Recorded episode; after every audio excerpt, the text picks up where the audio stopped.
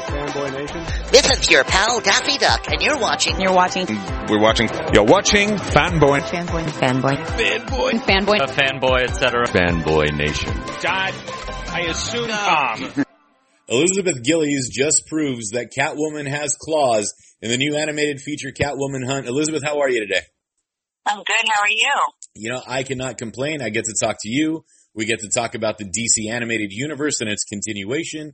Catwoman very, being very cheeky in this one. Uh, this had to have been a very fun role to play. Oh, it was so much fun. I mean, I'm a huge Catwoman fan, and um, it was a thrill for me to get to play her and to explore her in this brand new version and, and in her own feature. I think this is her first animated feature, so it's very exciting. You know, she's also Batman's first real big baddie that stuck out. Uh, in comparison, you know, everyone knows the Joker and everything else, but not only is she the first female supervillainess, uh, now anti-hero, but, uh, also one of the very first of Batman's rogues galleries. What is it like to keep that 80 plus year tradition alive? And I love the fact, and this is the only spoiler, uh, she does a costume change tribute to the original Catwoman costume to now the late 90s, early 2000s one. Yeah, I know the, the the movie is filled with Easter eggs. Um, I, I I had so much fun. It was such an honor. It's amazing. I mean, 80 years, so exciting, and I have always wanted to play Catwoman. I was just saying it's funny because I I play I was Catwoman for Halloween like 2019, and then a few months later they asked me to do this movie. So maybe I willed it into existence. But um, I, I I couldn't have asked for a more fun, exciting, and legendary character to portray. So yeah, it's a thrill. You know, when you, you acted on various, uh, family shows in the past, you know, from child actress Mhm. to adult actress now, uh, playing a very adult Catwoman in this one. Did you ever in your wildest dreams as a child sit there and go, you know what, I'm going to be Catwoman one day? I probably did just because uh, I would, and so I'm sure I, I'm sure I said that, but I, I probably not. I, maybe I didn't actually think it was going to happen, and certainly not in this way. I mean, this movie's so interesting. The style of animation is so interesting, and the fact that they are kind of delving into her sexuality the way they do in this whole new way, and this whole new adult way is, is very exciting. So, not in this iteration did I see this coming true for myself. So, in that way, it was uh, very exciting. And the greatest upside is you did not have to do cartwheels in high heels like Michelle Pfeiffer. I know I didn't. What a thrill I got to, I got to wear. Well, the great irony, of course, is that like I'm wearing the craziest clothes at work, and then I get to come home and do this, and she's doing all these wild stunts in the crazy clothes. But yes, it is. It is a nice thing that I got to um, escape those stunts. Probably.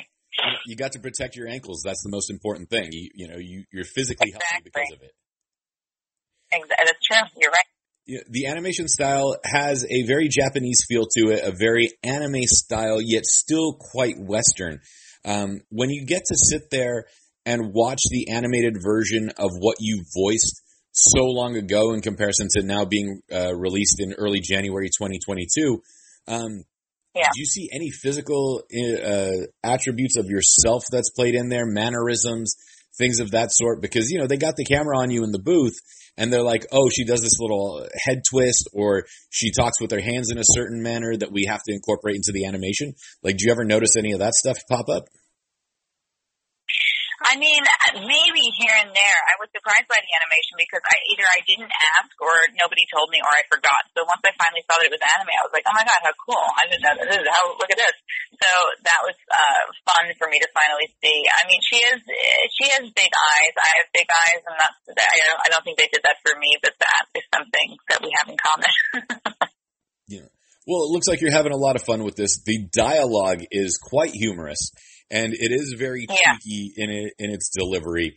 Um, you know, it's almost like let's throw in the cat puns. It's uh, like that fancy feast commercial where the cat is just all over everything, and you're definitely chewing on on the words and your delivery. So it adds so much more to the performance than just a straight cold read. Uh, how we've heard some animated features end up looking. I'm sorry. What was your, what was your last question? Oh no, that was just a compliment. Oh, thank you so much. Okay, yeah, you know, thanks. I, you know, it's like it's, it's very tongue in cheek, and she definitely has fun with puns. You know what I mean? In the script, she doesn't shy away from them. But I think I leaned so far into them uh, that it ended up working. I hope, and uh, she's such a fun character that I, I really think she has such confidence and a supreme sense of self that she can get away with saying and doing anything, which obviously we see in the film. So thank you very much. I appreciate that. And you know the score. Well, you're welcome first and foremost, but that score is absolutely gorgeous. It has this, you know, 1950s noirish feel to it that just adds Yeah. so much more into everyone's delivery. I totally agree. I was thrilled when I heard the score. I'm such a fan of that, like you said, that 1950s noir feel and all that jazz. I was just so thrilled that they ended up going with that. I think it added so much to the film and it really completed uh, this unique kind of take uh, on this movie. It just made it really feel so different and so cool. That was the animation. So yeah, I was so loving that score when I heard it for the first time. All right, well then let's talk sequel since Greg Weisman did a great job in writing this script. Who does Catwoman face next? If, you know, we're on the hunt now, let's put her on the prowl. Damn straight. I agree with you. I'm down. I would do many more of these. I had the best time and I, I love playing her. So I would be very curious to see who she would be up against next or teamed up with next or both. And then the bright side is, you know, uh, Keith David is in this. Jonathan Banks plays the Black Mask. Uh, Jonathan, uh, you know, Frakes plays uh, King Faraday. You know, there's some heavy hitters in here. Kelly Kelly Hu and and everybody else. Steve Blum, of course. Um, but when you sit there and you're like, oh, I'm cast against people that have been in Star Trek, and then you know X Men and so many other things that that have done it. Like what uh, you know, even though you didn't record as an ensemble cast, but to hear it all put together, does it almost feel as if you guys played it up against each other in the booth? Does for me. I was surprised to hear uh, that we all really had uh, chemistry. I mean, it's so it's it's impossible to think that it's going to work, but when you get the pros that we had in this movie, I mean, this this roster of talent is so exceptional that it doesn't surprise me that it all worked out. I know they're probably like, who is this girl from Dynasty and Nickelodeon that they got to play Catwoman? but I think it worked out, and uh, I was I, I heard all the chemistry when I watched it all together, and especially with uh, with Stephanie, who I still haven't met, uh, Batwoman. It was it was so fun for me to watch those scenes together because obviously they're more intimate, and we have so much banter and back and forth. So I was thrilled that it all worked out.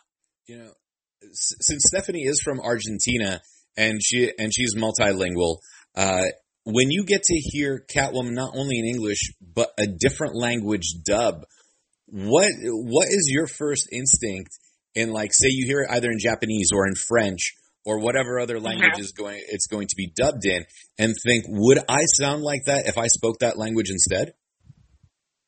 Have to say, like, even with Dynasty or with Victorious, these other shows I've done, when I, because we're on Netflix, I can hear it in any language if I change the language, and I, I sometimes think it's so perfect, and other times I do have to try it out myself. I'm like, okay, I can't speak this, but let me repeat back what I said. Maybe that is what I sound like in Japanese. I don't really know. So it's interesting that you asked that because that is my first, you know, I look for vocal tone, right? Like, do they have the tone right? I guess that's the most important thing. Or the cadence of speech. I know, it's so fun to think about. I love it. Elizabeth, unfortunately, we are out of time and I have to let you go, but Catwoman Hunt comes out early January 2022. Where can we find you on social media before we end this conversation?